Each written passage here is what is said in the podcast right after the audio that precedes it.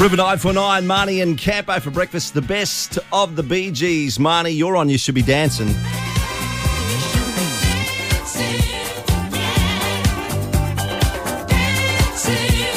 Yeah.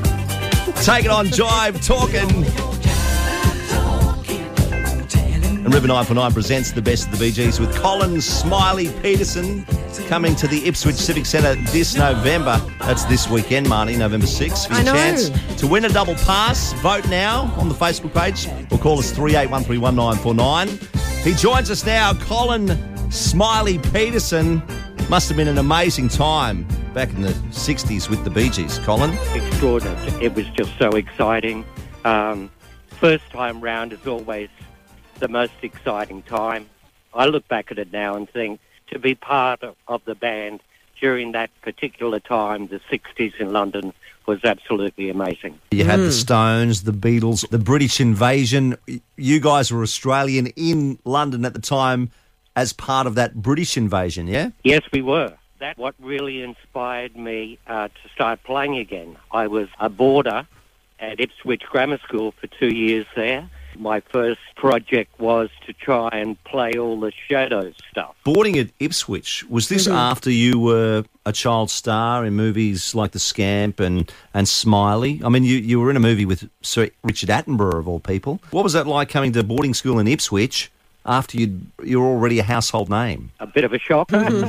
Going backwards and forwards to, to London in 1958, coincidentally, the year that the Gibb brothers came to Australia, and my parents decided to pull me out of movies.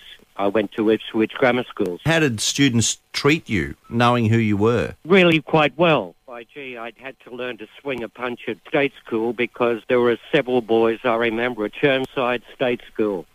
And I think that they uh, wanted to brag to their mates that they gave Smiley a, a bloody nose. Oh, Um, a touch up. Mm. Oh, no. Yeah, yeah, that happened several times. Wow. You poor bugger.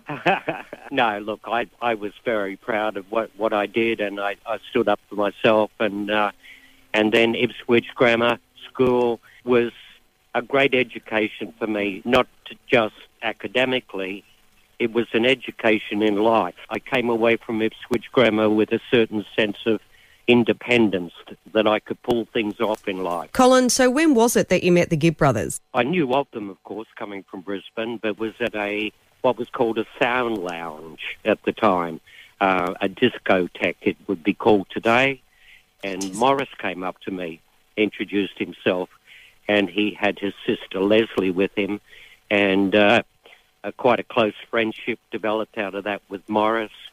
And when I found time away from my band to do some recording sessions with them, I grabbed the opportunity because I had great faith in their talent. Well, they were very talented, Marnie. So talented. Colin's joining us all week with the best of the Bee Gees, and you would have heard this at the Sound Lounge. Or discotheque, as we like to call them these days. well, back in those days, it was a discotheque. Yes. Take it on Jive Talking. You got to vote for your chance to win the tickets to see the best of the Bee Gees at the Ipswich Civic Centre. Jump on the Facebook page and call us now, 38131949. Marnie and Campo for breakfast. I better.